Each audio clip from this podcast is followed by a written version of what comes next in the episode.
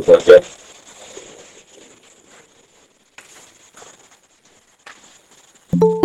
Bismillahirrahmanirrahim. Bismillahirrahmanirrahim. Bismillahirrahmanirrahim. Amin wa nu'latan min sani. Tawakal.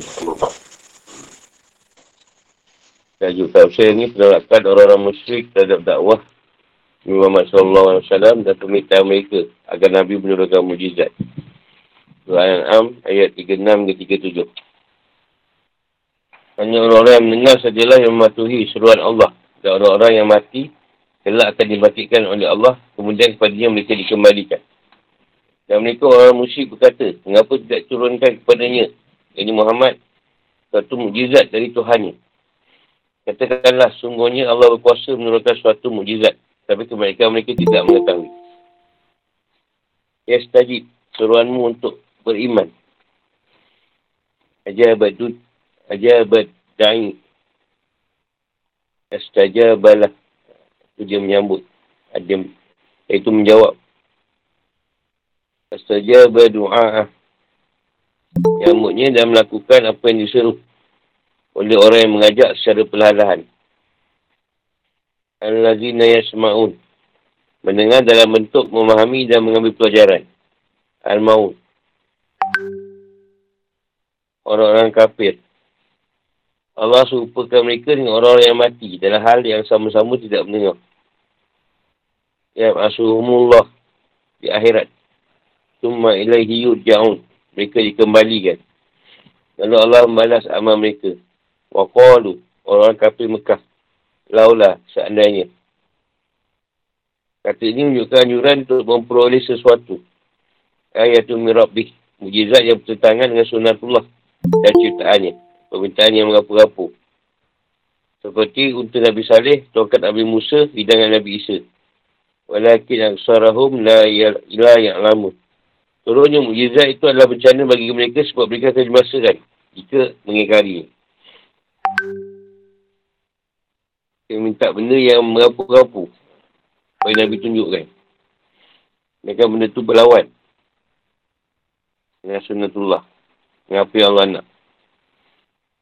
Persesuaian ayat, ayat ini turun setelah peristiwa Hamra, Al-Asad, setelah perang Uhud.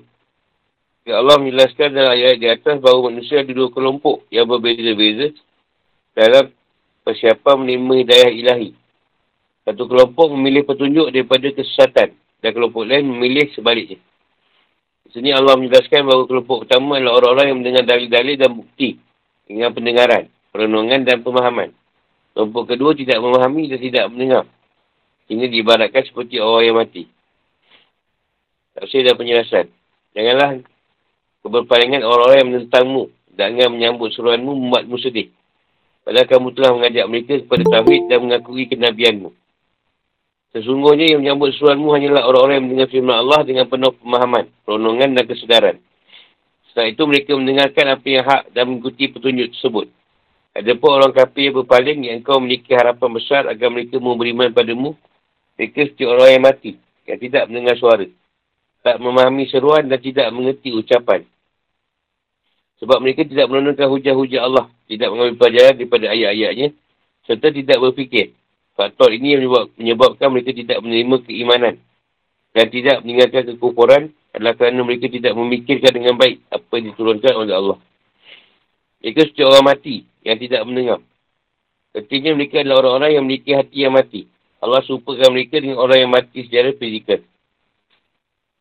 Orang mati tak dengar cakap orang. Maksud dari firmannya, wal mauta, ya asuhumullah. Bahawa dia menyampaikan perumpamaan mengenai kemampuannya untuk membuat mereka menyambut dakwah Nabi. Dia membangkitkan orang-orang mati dari kubur pada hari kiamat. Dan kepadanya lah mereka dikembalikan untuk mendapatkan balas amat. Allah SWT semata-mata mampu menghidupkan mereka dengan keimanan. Seperti kamu tidak mampu memberi mereka hidayah. Antara bentuk penentangan mereka ialah minta penurunan mujizat seperti unta, tongkat, hidangan, terpancar di mata air, penciptaan taman-taman hijau yang dipenuhi pohon kurma dan anggur, menjatuhkan langit dengan berkeping-keping pada mereka, mendatang keputusan atau sekelompok malaikat, menciptakan rumah dari perhiasan, dan menurunkan kitab dari langit. Atau permintaan mereka yang bukan-bukan kat Nabi. Tengok Allah jawab tentang mereka dan firmannya. Kul inna Allah qadir. Cakalah pada mereka wahai Nabi. Bahawa Allah SWT berkuasa. Untuk menggunakan mujizat yang mereka usulkan. Namun ibadah kebiasaan Allah. Mereka nak kira penangguhan hal itu. Pasalnya kalau dia menurunkannya sesuai dengan yang mereka minta. Jika mereka tidak beriman. Dia akan mempercepat hukuman pada mereka. Sebagaimana yang telah dilakukan di umat dahulu. Itu Allah SWT. Dan tak ada yang menghalangi kami untuk mengirimkan kepadamu tanda-tanda kekuasaan kami.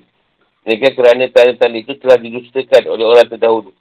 Dan telah kami berikan kepada kaum samud untuk bertindak sebagai mujizat yang dapat dilihat. Tapi mereka mengenai untuk bertindak itu. Dan kami tidak mengirimkan tanda-tanda itu melainkan untuk menakut-nakutkan. Yang disebut 59. Jika kami mengendaki, saya kami turunkan kepada mereka mujizat dari langit. Yang akan membuat tekuk mereka tunduk dengan rendah hati kepadanya. Ashura 4. Maknanya firman Allah. Walakin aksarahum la ya'lamun.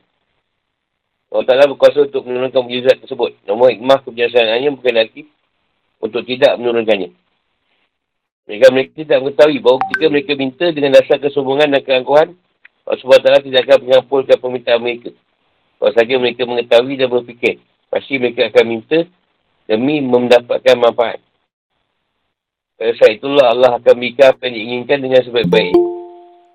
Penurunan mujizat sesuai dengan yang mereka usulkan adalah penyebab kebiasaan mereka. Jika mereka tidak mengimani.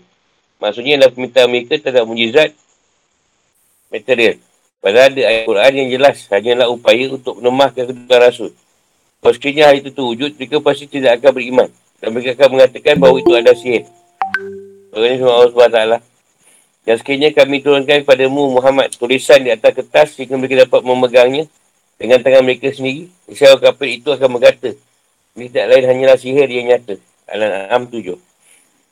Dan jika mereka orang yang musyrik, orang musyrikin tidak satu tanda mujizat, mereka berpaling dan berkata, ini adalah sihir yang terus menerus. Al-Qamadu. Kehidupan atau hukum-hukum. Wujud nyata dari sebuah respon terhadap dakwah Nabi Muhammad SAW adalah dengan mendengar ayat Quran dengan penuh perhatian, pemahaman dan keinginan untuk mendapatkan kebenaran. Ini adalah jalan orang mukmin yang mau menerima apa yang mereka dengar. Yang manfaat dan mengamalkannya. Ada pun sikap berpaling dari dakwah disebabkan indah yang tidak dipergunakan. Mereka tidak mendengar dengan penuh perundungan dan tidak memahami ayat-ayat dengan penuh ketundukan dan pengamatan. Mereka setiap orang mati kerana hati mereka yang mati. Bukan kematian jasad. Ini adalah jalan orang kafir. Sementara itu, permintaan mereka kepada Nabi agar diturunkan mujizat dari Allah yang bersifat material dan boleh ditangkap. Ditangkap indera, tidak ada yang dah sebuah bentuk keangkuhan. Sebabnya telah ada bukti-bukti yang kuat dan hujah Al-Quran yang tidak mampu mereka datang ke satu surat semisalnya. Hal ini terjadi kerana Al-Quran mengandungi informasi tentang hal gaib. Lepas dari kontradiksi dan memiliki sastra yang tinggi. Hanya saja sebagian mereka tidak mengetahui bahawa Allah SWT menurunkan mujizat demi kemaslahatan hamba-hambanya. Dia tak menurunkannya hanya untuk mengabulkan permintaan yang bersifat berlebihan dan memaksa atau ditujukan untuk melemahkan Rasulullah SAW. Sebab dia tidak kuasa melakukan sedikit pun dari penurunan mujizat-mujizat itu atau lainnya. Kecuali dengan kena Allah SWT dan iradat. Ingat begitu permintaan yang macam-macam. Supaya supaya seolah dia yakinlah Nabi tu Rasul. Padahal kalau Allah perkenankan pun permintaan dia orang tu kita tak percaya ikut. Tak ikut Nabi. Kata sihir lah apalah. Ini mujizat yang lebih hebat tu Al-Quran. Kalau Allah yang turun. Itu lebih hebat daripada mujizat yang material. Mujizat yang nampak. Kalau kau Nabi buatlah rumah, satu rumah daripada emas. Kalau dia ikut tak apa. Tuhan ni kalau kau minta, dia, dia bagi cepat. Kau masih lagi perangai macam tu. Kau siap kau. Kalau kau susah, kau bagi senang. Kau bagi senang. Bila dah bagi senang, kau lupa dia, kau tunggu. Tunggu dia ambil balik. Dia minta bukan-bukan dengan Tuhan. Yang dicontohkan kaum samud. Dan bagi unta, dia musnahkan unta tu. Kejap je barat turun. Lepas tu minta dengan Tuhan, kalau dia makbulkan, dia nak tengok kita macam mana lepas makbul. Lepas dia makbulkan permintaan tu tadi, kita bukan jadi lebih baik. Yang lebih buruk, dia akan datang pada kita. Sebab hati-hati lah. Sekejap saya. Dia boleh minta, melainkan permintaan tu berdasarkan macam Abi Ibrahim lah. Dia minta nak meyakinkan lagi. Iman tu lebih kuat. Itu ha, lain. Dia dapat kenyataan tu, dia makin kuat pada Allah. So, ha, dia minta, dia bukan nak ikut saja je. Ah, bukan boleh tu. Ada tanya. Kesempurnaan ilmu dan kuasa Allah SWT serta tak ada kelalaian dalam Al-Quran. Surah Al-An'am ayat 38 hingga 39.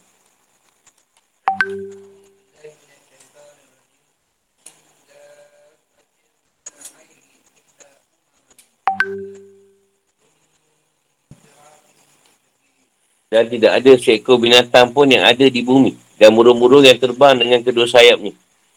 Melainkan semuanya merupakan umat-umat juga seperti kamu. Tak ada sesuatu pun yang kami luputkan dalam kitab. Ini kepada Tuhan mereka dikumpulkan. Dan orang-orang yang mendustakan ayat-ayat kami adalah tuli, bisu dan berada dalam gelap gelita. Maka siapa dikenaki Allah dalam kesesatan, dan saya disesatkannya. Dan maka siapa dikenaki Allah untuk diberi petunjuk, dan saya dia menjadikannya berada di atas jalan yang lurus. An'am 38-39. Kaabah semua insan maupun haiwan yang mengangkat atas bumi. Kan kita datang atau punya sayap dia terbang di udara. Umam. Kelompok yang disatukan oleh satu perkara. Setiap agama, bahasa, sifat, kerjaan, waktu maupun tempat. Umamun amsalukum. Kelompok seperti manusia dalam peraturan penciptaannya, rezekinya dan keadaannya. Ma faradna. Tidakkan kami campakkan kelayaan dalam satu perkara adalah kelengahan dan kealpaan. Dalam, dalam perkara itu. Fil kitab. Wa mafud. Yusharun. Hari pemangkitan. Perhimpunan dan periringan. Setelah diimpun, Allah SWT memutuskan hukuman bagi tiap-tiap amal perbuatan mereka dan menghukum sebagai besar dari hewan-hewan. Dia berkata, untuk semua jenis hewan tidaklah debu ayatina Al-Quran sumut tuli dari mendengarkan ayat-ayatnya dengan pendengaran yang dapat menerima nasihat Bukmun, bisu dari ucapan kebenaran. Fi zulumat, kekufuran. Siratim jalan ni, tahu Islam siratim mustaqim. Yang lurus.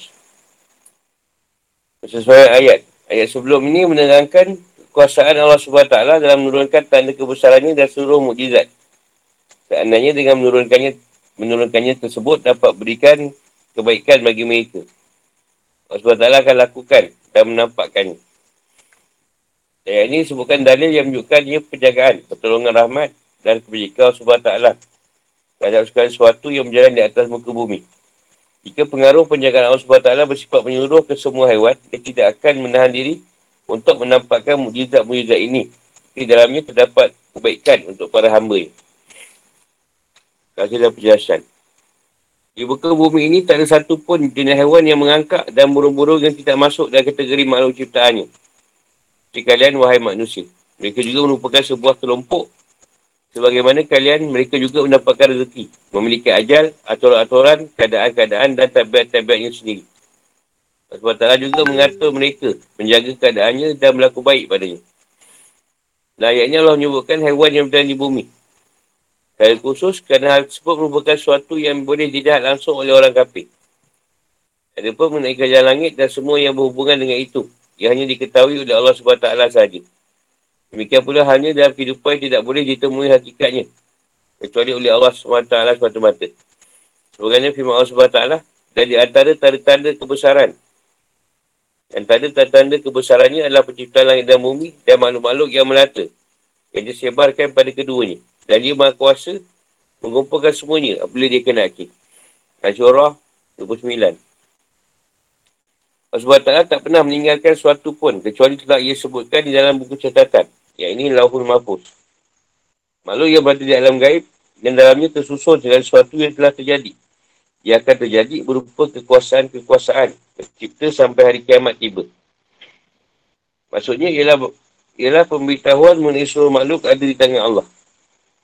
Dan satu pun dari makhluk, makhluk itu yang terlalaikan. Baik rezeki maupun pengaturannya baik yang di daratan maupun di lautan atau udara. Seperti firmannya. Dan tak ada satu pun makhluk bergerak nyawa di bumi melainkan semuanya dijamin Allah rezekinya. Dia mengetahui tempat kediamannya dan tempat penyimpanannya. Semua sudah tertulis dalam kitab yang nyata. Yang ini Luar Mahfuz. Surah Hud 6. Pendapat paling terkemuka menurut Imam Ar-Razi dan sekelompok ulama' Maksud dari kata Alkitab adalah Al-Quran. Kerana ulama berfungsi untuk mengembalikan makna pada kata sebelumnya. Dan kita ketahui sebelumnya adalah Al-Quran. Allah SWT memakitkan seluruh umat di golongan manusia dan hewan serta mengumpulkannya pada hari kiamat. Allah juga berikan balasan pada setiap dari mereka sebagai firmannya. Dan bila binatang-binatang liar dikumpulkan. Atak kuih lima. Imam Ahmad mewaitkan dari Abu Zar bahawa Rasulullah SAW melihat dua domba yang saling menanduk. Lalu beliau bersabda. Wahai Abu Zar, tahukah kamu apa yang buat kedua domba itu saling menanduk? Abu Zar menjawab, tidak. Dia bersabda, tapi Allah SWT mengetahuinya dan kelak akan menghukum antara kedua ini. Baik Imam Ahmad. Hewan pun ada hukuman ni. Kat akhirat nanti. Dan kita musnah ayahnya Abdullah bin Ahmad betulkan riwayat dari Osman, Osman bin Affan. Rasulullah SAW bersabda, sungguhnya sebagai besar dari hewan-hewan akan dikisas yang dihukum pada hari kiamat gelap. Abdul Razak meruatkan dari Abu Hurairah berkata firman Allah Taala. Illa umamun amsalukum ma faradna fil kitab fil kitab min syai'in summa ila summa ila rabbihim yusyarun. Mengatakan maksud makhluk dikumpulkan pada hari kiamat. Baik binatang-binatang ternak, burung-burung maupun segala sesuatu. Jadi pada hari itu sampailah kehadiran Allah SWT untuk membalas sebagai besar dari hewan-hewan. Dan dia berfirman jadilah debu. Kayaknya orang kafir mengatakan, alangkah baiknya saat ini dahulu aku jadi tanah. An-Nabak 40. Ada pun kafir yang mendustakan ayat Allah SWT akan menunjukkan, yang menunjukkan keesaan dan kebenaran Rasulullah SAW, mereka diumpamakan orang bodoh. Sedikit ilmunya dan tak punya pemahaman seperti orang tuli yang tak boleh mendengar. Dan orang bisu yang tidak boleh bicara. Mereka tak mahu mendengar seruan kebenaran dan hidayah dengan pendengaran yang baik. Bahkan mereka tak boleh mengatakan kebenaran yang diketahuinya. Mereka meraba-raba dan kegelapan. Kegelapan syirik dan paganisme. Juga kegelapan ada adat jahiliah serta gelapnya kebodohan dan kedunguan. Lalu bagaimana mungkin ketulian dan kebisuan boleh boleh menunjukkan jalan yang benar? Atau bagaimana hal tersebut boleh mengeluarkan mereka dari keadaan ini. Firman Allah SWT. Perumpamaan mereka seperti orang-orang yang menyalakan api. Dalam menangis kelilingnya, Allah lenyapkan cahaya yang menyari mereka dan membiarkan mereka dalam kegelapan. Tak dapat melihat. Al-Baqarah 17. Namun mereka juga lupa menenungkan dan memikir, memikirkan hal tersebut. Allah SWT adalah yang mengatur semua ciptaannya sesuai dengan kehendaknya. Jika SWT berkendak menyesatkannya, dia akan menyesatkan. Dan tidak akan bermurah hati kepadanya. Kerana ia bukanlah orang yang pantas mendapatkan kebajikan. Jika Allah SWT berkendak berikan hidayah, dia akan berikan anugerah dan perlindungan kepadanya dengan menunjukkannya jalan yang lurus. Iaitu Islam. Sebab dia pantas mendapatkannya. Hal ini adalah pendapat dari mazhab Mu'tazilah. Penyesatan maupun pemberian hidayah tergantung pada kehendak Allah SWT sesuai dengan ilmunya atau makhluk-makhluk sejak azali. Maka siapa disesatkan olehnya, dia telah berpaling dari sesuatu yang hak. Dan keaguhannya di hadapan dari dalil yang menunjukkan pada kebenaran. Sementara itu, orang yang mendapat petunjuknya, iaitu orang yang diberi taufik untuk berfikir, serta menggunakan penglihatan, pendengaran hati dan akalnya. Dia telah menggunakan cara berfikir yang benar. Tanpa terpengaruh oleh warisan tradisi atau adat Islam. Fikir kehidupan atau hukum-hukum. Sebab taklah maha kuasa atas segala sesuatu dan maha penyayang terhadap semua makhluk. Semua hewan yang merayap, berubah terbang, merupakan sebuah kelompok sebagai manusia. Dan kebanyakannya sebagai makhluk Allah. Ia juga menanggung rezeki mereka, maka selain layaknya kita tidak buat zalim terhadap hewan-hewan tersebut. Ataupun melakukannya sewenang-wenang, melewati batas yang telah diperintahkan Allah SWT. Az-Zajat mengatakan bahawa maksud dari firmannya La umamun amsalukum adalah persamaan dalam penciptaan rezeki, kematian, kebangkitan setelah mati dan pembalasan. Ayat ini menunjukkan kita betapa pentingnya untuk mempelajari tabiat-tabiat hewan serta berusaha mengambil manfaat darinya. Dan semua yang ada di bumi diciptakan untuk kemaslahatan dan kemanfaatan kita. Boleh tengok perangai binatang. Dan perangai dia. Sama dengan manusia juga lah yang bersifat macam binatang. Allah subhanahu wa ta'ala. Summa ila rabbihim yusarun. Dikasihkan dalil adalah adanya balasan bagi hewan-hewan yang kelak akan dikumpulkan pada hari kiamat. Bagaimana manusia yang dikumpulkan pada hari tersebut. Imam Muslim mengatakan dalam kitab sahihnya bahawa Rasulullah SAW bersabda, setiap hak pasti akan diberikan kepada pemiliknya pada hari kiamat. Hingga kisah pun diperlakukan bagi domba yang tidak mempunyai tanduk dari domba yang bertanduk. Imam SWT, Kazabu, di ayatina sumun wabukmu. Jadi dalil bahawa semua umat dari golongan haiwan dan lainnya diberikan petunjuk untuk kebaikan dirinya. Adapun orang kafir tidak diberikan petunjuk dan kemanfaatan dari pendengaran serta penglihatan mereka. Dan mereka berada dalam kegelapan, kekufuran dan kehinaan. Dan firman SWT, Man yasha illa uyut lih. Tunjukkan bahawa dan hidayah menuju pada Islam tergantung pada kehendak Allah SWT. Dan sesuai dengan ilmunya, hikmahnya dan pengetahuannya yang bersifat azali terhadap keadaan seluruh insan. Allah SWT berkendak dan menginginkan adanya, adanya kesesatan bagi orang kafir agar di situ terlaksana keadilannya. Akan tapi Allah tidak mengintakan pada kesesatan namun justru mengajak dia untuk beriman. Allah berkenan berikan hidayah bagi orang mukmin yang menjalankan agama Islam agar terwujud kasih sayangnya. Ada pun kalimat Al-Masyiah. Dalam ayat ini merujuk kembali pada orang yang berdusta. Sebagian mereka adalah orang yang disesatkannya dan sebagian lagi adalah orang yang mendapat hidayah. Imam Razi berkata, berdasarkan dari ini, jelas menunjukkan bahawa Allah SWT tidak mengendaki kesatuan ini kecuali bagi orang yang berhak mendapat balasan siksa. Sebagaimana Allah SWT tidak berkenan berikan hidayah kecuali bagi orang mukmin. Ada pun kehendak pada hidayah dan kesesatan meskipun hanya disebut secara umum dan ayat ini telah jelaskan secara terperinci pada ayat lain. Dengan demikian penjelasan secara global dalam ini harus ditafsirkan sesuai dengan penjelasan yang bersifat terperinci yang terdapat dalam ayat lain. Boleh katakan macam sama keadaan tu. Ada ayat lain lagi yang beri penjelasan. Dan itu dalil dalam firman Allah SWT. Ma faradna fil kitab min syait. Dapat berbeza pendapat.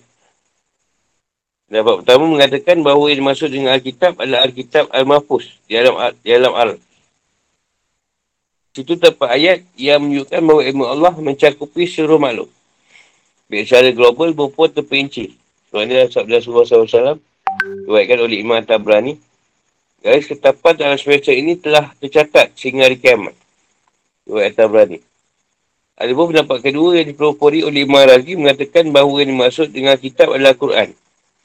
Situ mencakupi ayat yang menunjukkan kesempurnaan syariat dan kandungan Quran terhadap semua dasar hukum-hukum dan prinsip-prinsip Islam serta etika beragama. Bawa lah. Nak tanya? Ha, dia last sekali. Dia manusia tu. Dah selesai manusia, jin. Uh, iblis syaitan tak ada. Terus masuk neraka je.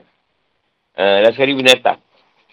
Uh, mana binatang yang jahat tu, kau manja di debu lah. Yang jahat. Uh, kalau yang baik tu adalah peluang. Mungkin dia baik ada tuan dia dulu bela kan. Dia boleh macam ni sahabat kapi punya anjing tu kau surga tu. Ikmir tu. Mana yang baik ah. Ada peluang kan mungkin ikut tuan dia ke apa. Adalah tempat tuan letak. Itu di luar ilmu kita lah. Tapi dia cerita macam tu, macam tu je lah kan. Yang menewa yang jahat kena lah. Rimau ke apa. Tak tempur lah rimau yang baik. Ada lah jemaah. Itu pun kalau dibiar, haru kat tu. Apa? Ya.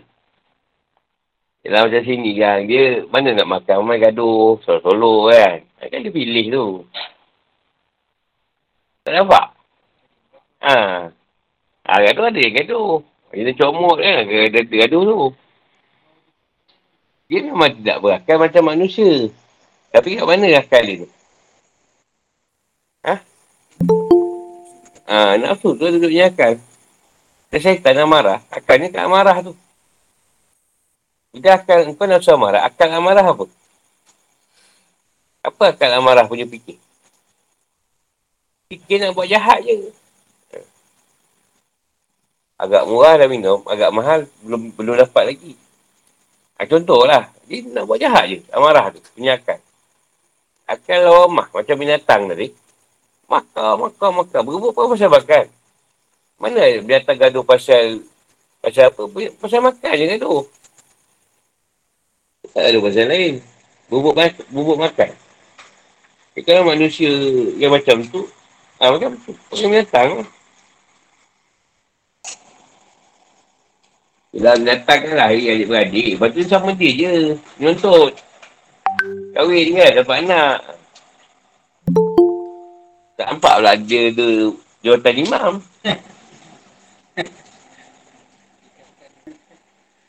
Jika manusia tak nikah, macam datang lah.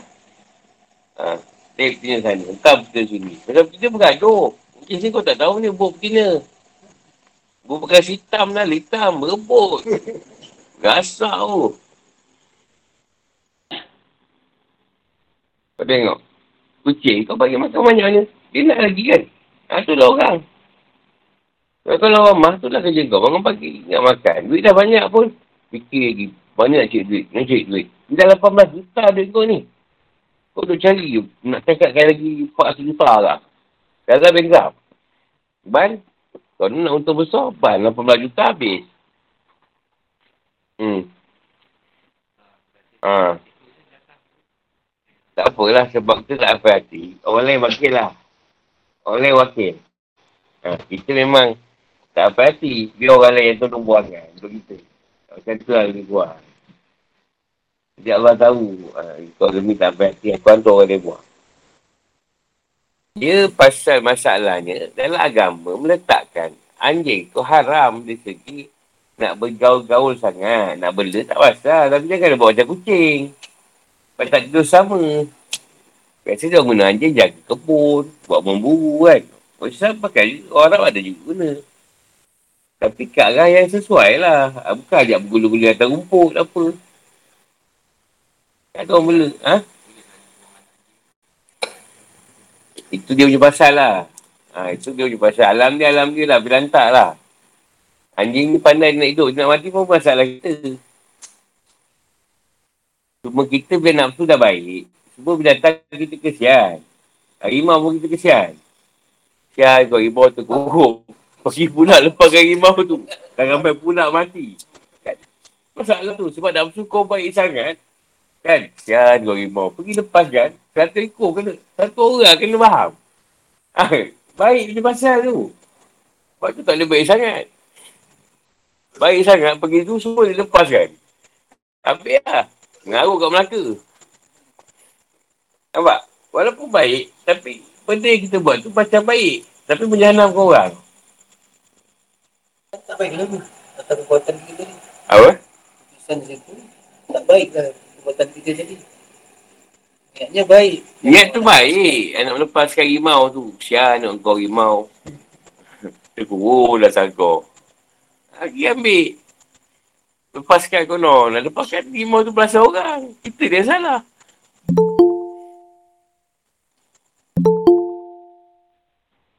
Contohlah, kita tengok orang tu merempat sana, minta sana, minta sini. Cuba jangan dia ajar orang merempat. Carikan dia benda yang dia boleh buat kerja. Yang kerja tadi kita boleh bagi duit kat dia. Bukan dia minta sana sini kan. Tak kisah lah buat kerja yang mungkin dia boleh buat. Yang senang. Ah, kan senang. Yang paling senang semua sampah tu. Asalnya dia tidak meminta-minta sangat. Carilah peluang untuk dia. Memang sedekah tu bagus. Tapi dia tu kederat kuat lagi. Dan kau tu nak mampus kan? Tu renta. Ni kau kederat kuat. Umur 2-3 Dah dia peremes. Mungkin ada orang pegang lah. Pegang Tauhid. Dan Mariah kata.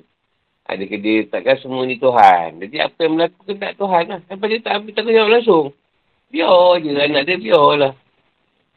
Tak isap dah, dah isap dah nak. Dah kena Tuhan kat kau. Dia jamin je lah dia. Dia lagi jamin, dia lagi jamin. Tak ni ke? Ha, kau tak faham. Macam aku faham kan ni. Orang tak tahu, kena tegur lah. Tegur kau boleh faham. Begitu biar je.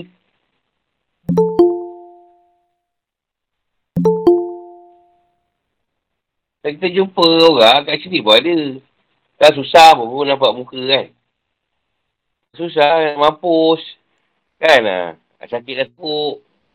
Duit dah tak ada kan, pun tinggi-tinggi datang. Ha. Masa senang tak ingat. Kan banyak kan macam tu kita jumpa kan. Dia susah pun ingat Tuhan. Tapi kita tegur juga. Tegur beritahu. Ha. Sindir-sindir je lah. Tak apa-apa kan, lagi tu sindir je. Ramai kena COVID. Tak ramai kantin. Dah habis, dah habis PKP pun tak apa orang hidup lagi. Kuarantin lah tu. Dia COVID 118 ni tu. Dia bukan COVID-19. Bukannya nak selalu datang. Dia ilmu ni. Ada masa, ada setengah orang dia tak duit banyak. Ha, dia ambil sikit, dia bawa sikit. Ha, mungkin nanti dia datang lagi, ambil lagi. Pun tak ada masalah. Ha, cuma ada part tu dia terus silang. Tanpa dikesan jejak dia. Huh? Apa dia? Ha. Sebab tu ayat ni ayat lalai lah. Bagi orang yang lalai. Kita bimbang. Dan keadaan lalai tu, dia hentak kita dalam keadaan yang teruk lalai dia tak kita masa tu. Dia dia hentak kita ketika kita dah keadaan kuat. Iman tu tadi. Jadi sekurang ujian tadi tak mendatangkan masalah down. Ha, ni tengah lalai. Tengah-tengah lalai. Dia tarik tu pun. Tengah bergembira. Kau ambil nyawa kau. Kalau kau bersedia nak mati, senang. Ha, agak sakit kita. Risau ni nak, nak mati kat ni kan. Ha. Dah bagus lah tu. Sakit je nak mati kat ni. Ha, bagus lah. Ni sakit je. Eh, aku ni belum tahu buat lagi. Ha, itu masalah tu. Takut dia hentak pun. Sebab tu bedanya orang yang dalam keadaan yang kuat. Iman dia diuji dengan orang yang lalai. Dalam keadaan iman dia diuji.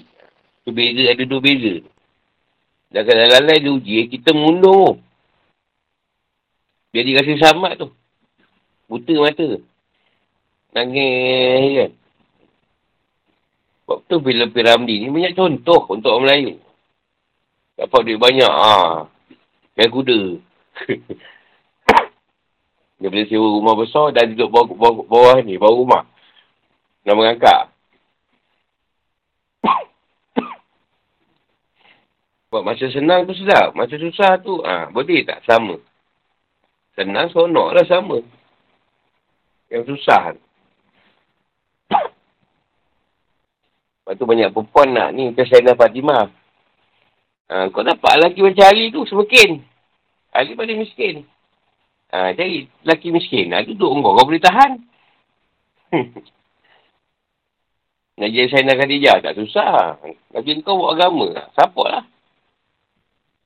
Biasanya cerita juga. Kalau beritahu, siapa yang nak sesatkan, dia akan sesatkan. Siapa yang nak beri daya, dia akan beri. Ha, itu masalah tu. Kena sesatkan kita, pening kepala tu. Kita memang tak seronok lah kebenaran. Memang tak seronok. Kita kau boleh nak sesat je. Sedap sesat ni sebenarnya. Sedap. Dia akan berlawan tau. Ada pahaman, ah dia kata kita kena belajar benda-benda agak ni. Sebab esok dekat keluarga. Esok senang. Tak ada masalah kan kau nak minum. Maknanya dekat sini dah biasa minum. Kau nak ajaran dia tu. Ha. Tu kata berzina tu. Kita ada masalah. Kita kena, kena belajar berzina. Sebab kan kita dari esok kan ada nikah. Kita dari esok tak ada nikah. Betul juga cakap dia tu. Tapi dia nak buat benda salah tu kat sini. Ha. Nak menyamakan kat dia esok senang. Kau minta dari semua mana ada nikah tu je. Ha, banyak pahaman tu. Sedap sesat tu. Sedap. Sonok. Ha, zikir ramai-ramai. Lepas tu bebas. Zikir ibarat macam apa? Adam dan Hawa.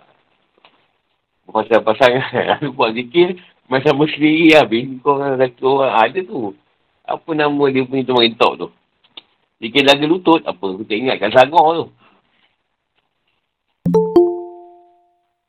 Gelak kalau kita dengan benda-benda macam tu. Jadi, Allah yang tadi. Dia nak bagi kita sesat. Dia memang akan datangkan kita, nak bagi kita duk pusing. Cerita yang benar jadi sesat. Kita akan pusingkan cerita tu. Tak tak, sikit, sikit tiut. Yang kata pakai pakai jubah serban, tapi hati macam serigala lah.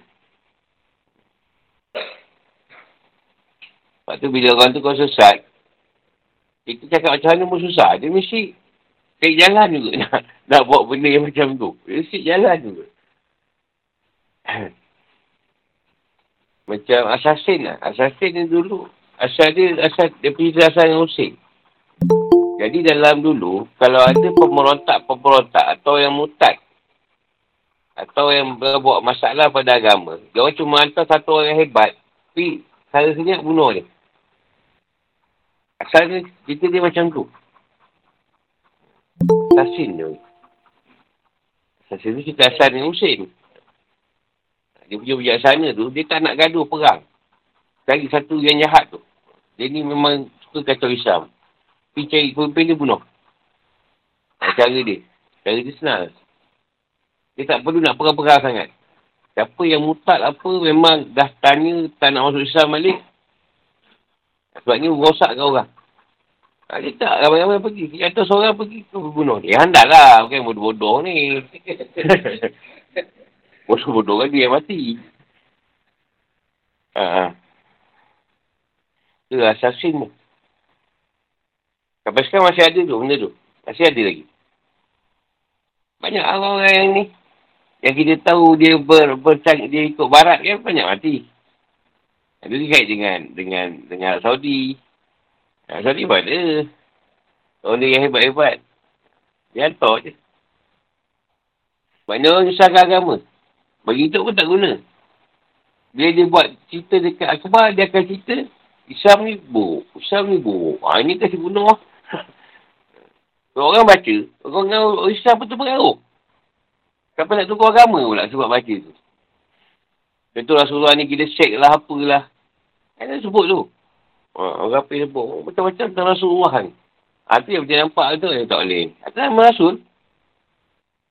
Kan tahu lah siapa. Berhasil, berhasil habis. Aisyah tak bahaya. Aisyah ni dia berat dalam kumpulan. Asasin yang bahaya. Kita pun tak kenal dia. Kita mati je. Tapi banyaknya yang mati tu orang yang rosakkan agama. Ijal gaib tu. Ha, kau diamlah. Kau ni suka je memang cerita gaib ni. Dah lama aku berhati yang kau ni. Orang cerita syariat tu. Zaman-zaman gaib ni dah berlalu. Kau cerita gaib kau simpan lah sendiri. Yang puak-puak batin ni tahulah. Kau jangan berbit kau orang awam. Kau tu dalam kat madrasah. Esok jawatan agama tanya aku, aku cakap aku tak tahu. Aku dah buat syariat. Jadi kita bukan-bukan ni. Kalau cerita ni kisah benar, orang ramai tahu pun. Assassin tu ramai tahu pun. Pasal tu. Bukan cerita ni baru. dia gaib ni lain. Dia gaib ni. Dia dalam keadaan bukan suruhan daripada orang. Dia suruh daripada Tuhan. Tak ada turuhan daripada orang. Ini orang lah. Orang yang jalankan kerja tu. Gaib ni, tak ada siapa tahu kau dia bunuh. Lepas mati nak jumpa pun tak jumpa. Assassin ni tahu ada arahan. Mesti tak pernah nak movie ni.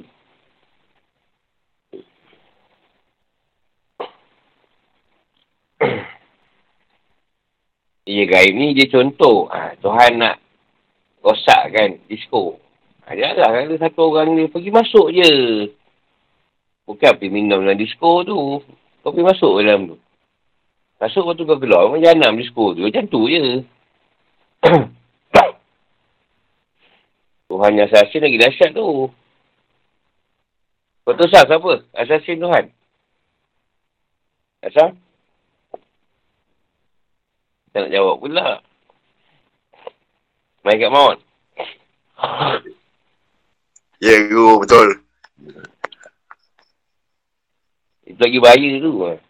Sehari tujuh kali datang. Di dalam keadaan kesesatan atau kebenaran. Di dalam hak kita juga memilih. Atau kita diuji yang kesesatan. Kita nak uji kesesatan tu, akan datang orang-orang yang tertentu membawa cerita yang macam tu. Yang macam sedap dia dengar. Jadi kat situ pada kita nak memilih. Itu ha, yang kata kadang kena sejarah dulu. Dan cikgu kena sejarah dulu. Minta tunjuk Allah. So, zaman ni zaman yang bahaya. Yang betul nampak salah. Yang salah nampak betul. Kita tak tahu yang mana salah, yang mana betul sekarang. Macam serupa je. Yang salah pun macam betul juga. Yang betul pun macam salah juga. Ha. Tak tahu lah. Nak menilai benda tu. Ha, tu kena secara minta tunjuk. Sebab kita tak tahu mana satu. Kadang nak diikut. Dia macam-macam cerita sekarang. Yang dia bergasak sama dia, dia gasak sama dia, dia kata dia betul, dia ni pun kata dia betul. Ha, contohlah kita tengok kalau di Masjid Kubah, Rasulullah kata, siapa semayang kat masjid tu, pahala dia sama dengan umrah. Kan? Yang umrah. Jadi dengan sebab cerita tu, Tuhan uji manusia nak tengok. Kau nak buat umrah ke, ziarah aku kat Baitullah, atau kau lebih selesa ke masjid kubah tu, dah dapat pahala umrah. Kat situ, banyak permainan tu. Ha. Jadi ada orang yang sanggup lah.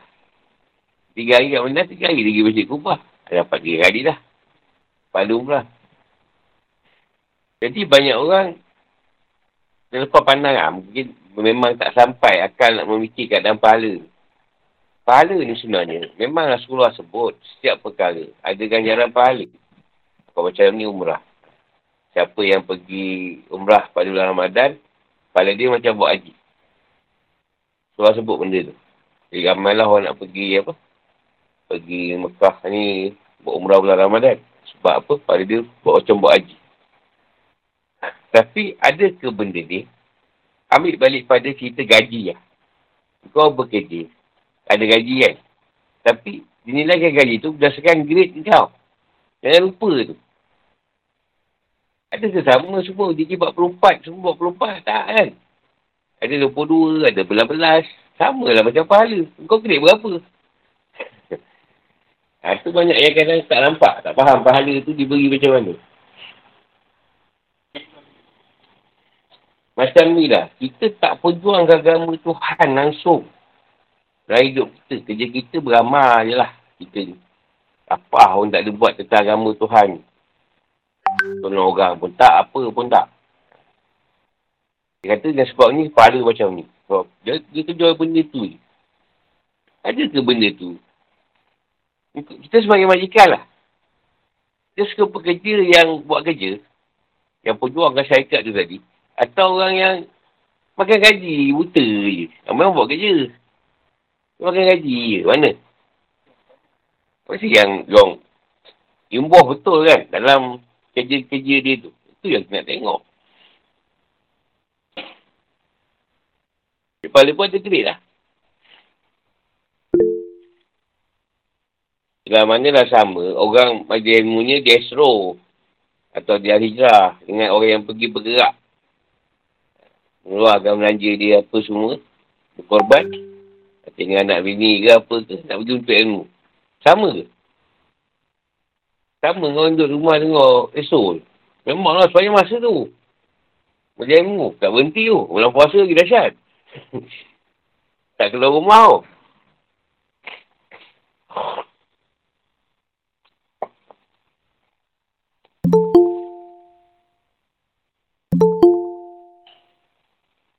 Itulah, kirik, ada kirik-kirik dia lah di sisi Allah, pahala tadi. Dan ada bila Rasulullah cakap macam tu. Sahabat-sahabat tadi tak semayangkan Rasulullah. Rasulullah tanya mana Umar Abu Bakar? Dia orang pergi Masjid Kubah. Macam apa kau dah sebut itu pahala sebesar ni. Pahala macam buat umrah. Dia orang semayang sana tak nak semayang dengan kau lagi. Ada? Tak ada. Rasulullah sebut, eh lah, ya. Bukan masalah pun. Rasulullah kan. Nawi, Nawi. Habis, orang yang buat umrah tu macam mana pula? Yang orang buat umrah macam mana pula? Itu susah payah ni. Dan dia kita buat apa? Dengan orang yang macam memiliki kubah ni. Ha? Yelah apa nak kira tu? Keadaan pahala tadi dengan orang yang pergi buat. Supaya tak esok susah kita pergi Mekah. Kita sekarang naik flight di Madinah je. Kita 10 hari kat Madinah, 10 10 hari kat situ. Tak buat umrah. Tak, tak nampak macam ada ni tu. Nak tengok orang macam mana. Yang betul dia, kau dengar cerita tu, kau memang pergi masjid tu masa tu. Kau semayang dah lah. Dah apa masalah kau? Tu masjid dah baru. Dia kat situ, tuan tengok lah. Betul lah kau menyembah aku bukan sebab pahala. Kerana kekerasan kau tadi. Dan ni, orang buat haji macam nak mati. Nak kena melontau, alafah semua. Dia kira boleh dikira haji. Kau pergi bulan Ramadan, pahala sama besar dengan haji. Baik kita pergi bulan Ramadan ni, terpakat ni. Saya pergi haji. Rasulullah dah sebut. Ha. Bulan Ramadan sama dengan buat haji. Ha, balik pakai haji je. Balik tak pakai haji je lah. Tak. Sama besar pahala dengan haji. Buat haji. Jadi masuk kat situ, sebenarnya Rasulullah bagi tahu pada pada siapa masa tu. Itulah orang ni tadi, orang yang dah pergi buat haji. Kan? Dia dah pergi buat haji. Ha, kalau kau pergi ni, bulan Ramadan ni, kalau kau ada, ada chance pergi. Sebab dulu sahabat susah nak pergi Mekah. Walaupun Madinah tu kan Mekah, kita dekat lah kan naik bas. Dan kita pergi tu jauh setengah lagi laju. Sebab Allah mengira tu. Betapa susah dia orang ni tadi nak pergi sana.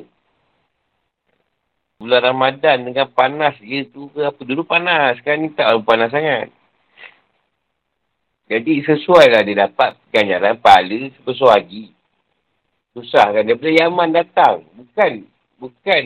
Kejap. Berbulan-bulan cerita dia tu. Yaman nak ke situ berbulan-bulan. Daripada Syria semua nak datang. Bulan puasa. Jadi sampai situ ngam-ngam lah bulan puasa.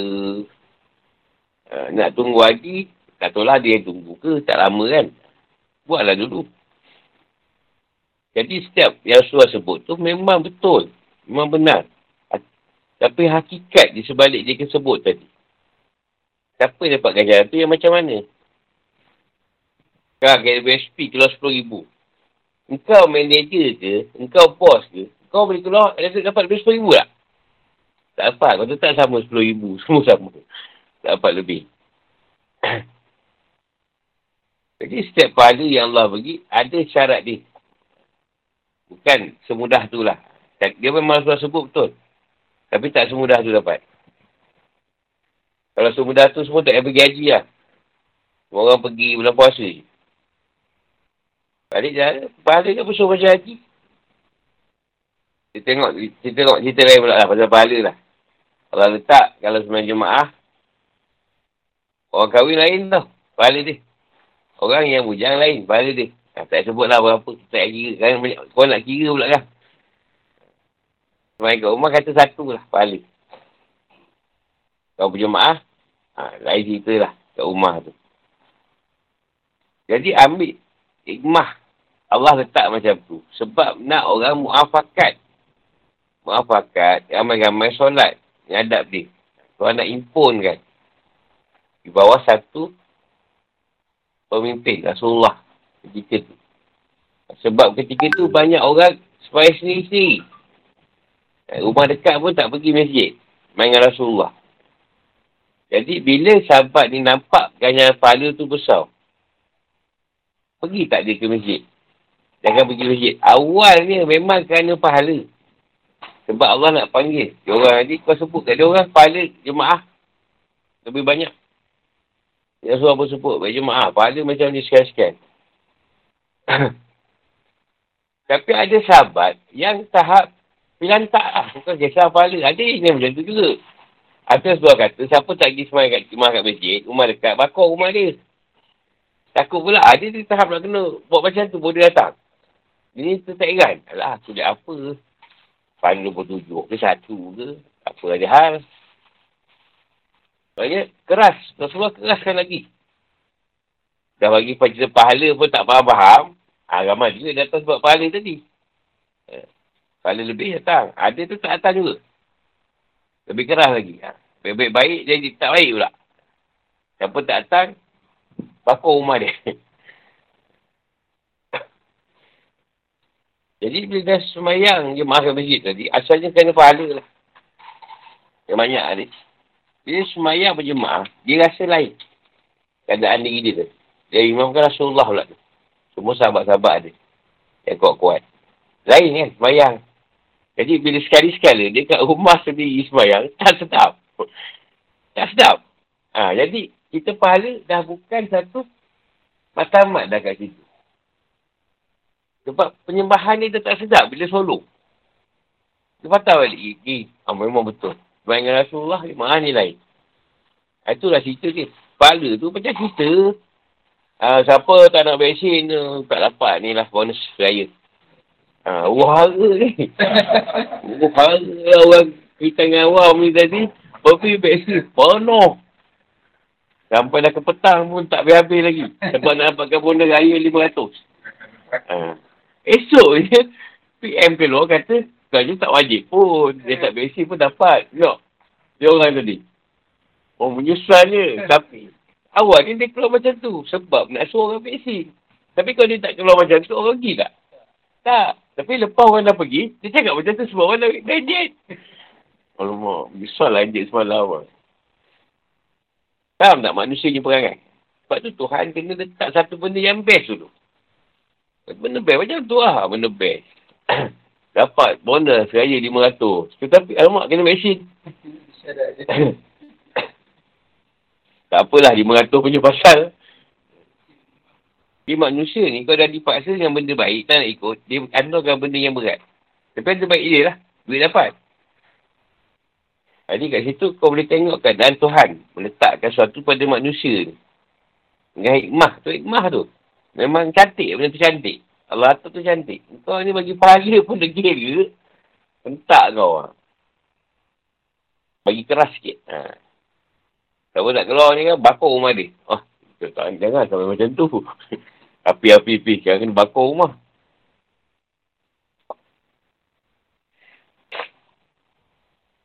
Pertamalah kita, kita dulu nak belajar ni, nak cik Tuhan balik sebab kita susah. Mungkin kita sakit, kita susah. Jadi kita cari. Eh, salah nak kita sakit ke, kita jumpa perjalanan dan sebab perkara tu. Berjalan lah. Tapi asal kan kerana sebab nak mengubat. Asal nak mengubat eh. Lepas tu nak macam sonok jugalah. Lama dia datang satu. Tu yang kata petunjuk dia hidayah. Datang rasa eh. Nak belajar lah. Dia pun belajar, belajar, belajar. Makin baik, makin baik, makin baik. Ha, itu keadaan yang macam tu. Tapi asalnya dia keadaan susah. Susah dan sakit tu. Itu bukan macam sama Farisi. Sama Farisi lain. Dia cari agama. Satu-satu agama dia ikut. Agama ni, oh bukan. Masuk agama ni, bukan. Siapa sebut dia ada satu rasul. Rasul yang akhir dah keluar. Dia pergi ke Mekah. Eh, ke Madinah. Jumpa Rasulullah. Ha, ni betul lah kata dia. Ha, kita kan jenis tu. Ha, jangan esok nak masuk Kristian, Nusa nak masuk Windu. Nak gaji. Kau dah Islam dah lah. Macam Farisi lah. Nak mengkaji agama dia. Tak tak payah lah nak gaji. Sampai dari situ, memang macam tu. Tuhan nak dia macam tu. Jadi dia boleh beritahu ke orang. Agama ni pun tak boleh pakai. Aku dah duduk semua agama kan. Semua agama aku dah masuk. Kata dia. Ini je betul. Ha, jadi orang ikut tak? Orang tak perlu masuk agama lain. Allah hantar orang yang macam tu senang. Kau tak payahlah agama macam sama apa isi. Dia seorang cukup. Sebab tu dia cadang buat parit. Sebab dia selalu ke parit. Macam mana? Ke parit gue. ha, masuk agama ni. Ah, rosak aku. Masuk agama ni rosak. Ya, ke parit lah tu. Ha, tu yang bila pegang itu. Cadang buat parit. Ha, itu, itu gerawan je. Bukan betul. Dia ke parit menjampak.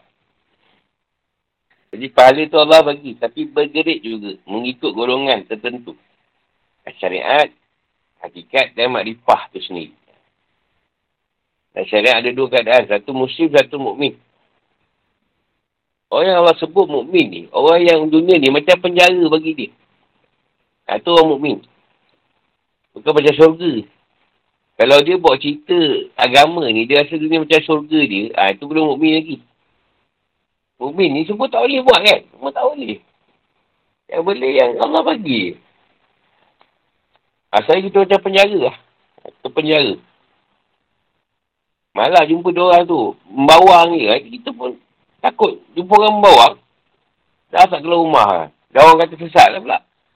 Tapi sebenarnya kita tadi. Mana nak keluar rumput orang. Tapi. Orang ni cakap lain. Ah susah nak cerita benda tu. Itu kau lah punya istihad. Keputusan. Pada diri kau sendiri. Dalam perjalanan kau. Dia tanya.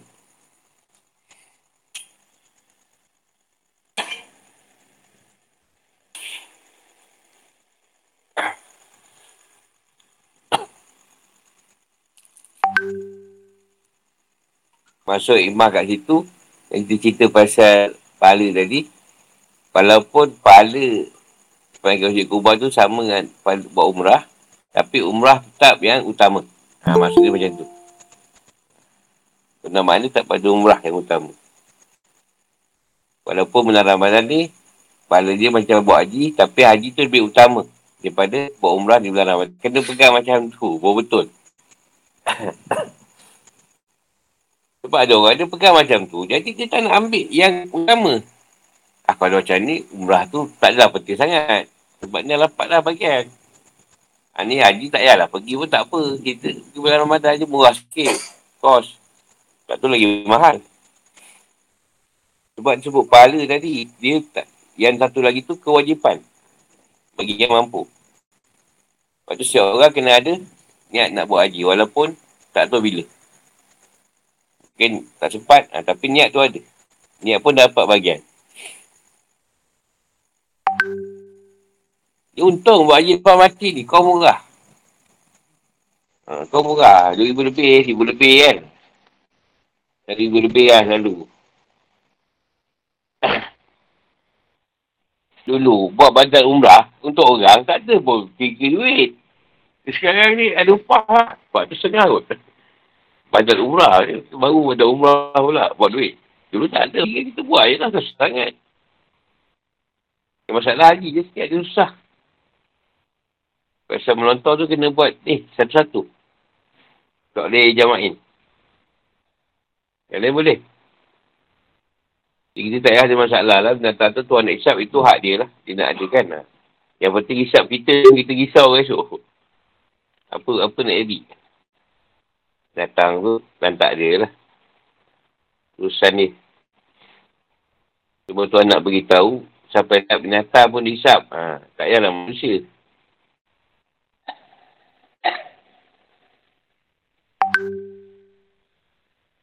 Kita ambil kita kabel lah. Kalau kabel kau kuat dengan Tuhan. Macam kau kat bawah lah. Kau nak ambil test. Ada ada ada saudara kau kat JPJ. Kan senang duduk. Kadang tak betul pembawa tu. Duduk. Sedara ada. Itu kau dekat dengan Tuhan. Kau dekat dengan Tuhan ni tadi. Mana Tuhan kau kuat dengan Tuhan. Kan kat sana pun tak ada dapat syafaat. Ha, yang ni kat dunia bagus ni. Tak payahlah. Ada sikit-sikit hal pun. Ha, macam ha. Dah dekat kan? Dekat. Ha, yang jauh ni dia entak ni. Itu sikit kepahamatan pahala. Ikut kita juga. Bang, akak, tuan puan, datuk dating kalau ada. Ikut gerik. Bukan lansam ni tu. Kalau semua gerik sama, ha, tak payah. Orang yang perjuang agama tu nak letak. Memang perjuang agama macam nak mampus. Nak mati. Kat Palestin apa tu. Nak ke Mekah, ada peluang ke Madinah. Habis macam mana dia tu? Dia tu macam mana nak dikira? Enak ke matabat dia? Tak kita ni senang-senang berjuang agama pun tidak. Tiba berat. Oh, pahala dah banyak. Orang tu pun kasak dengan Islam je. Yelah, Mekah Madinah pun tak fikir lah. Ha, macam tu, tak, tak dapat lah kita lebih baik. Itu lebih baik sebenarnya. Kalau tak pergi ke ni, umrah ke apa. Ruangan gitu. Kita tak apa buat. Kalau kita kat sana, kita tak ada dia rasanya. Gambar bom. Tapi memang kaki berang. Masalah utama nak bawa orang pada tauhidat. Pada Allah. Mali menyembah Allah. Bukan menyembah dari Allah. Dia menyembah pahala. Dia tak sembah Allah. Dia sembah pahala dia. Kau buat benda baik. Dia boleh buat pahala. Apa yang kau buang? Allah Allah. InsyaAllah kita jumpa pada esok. Assalamualaikum warahmatullahi Guru.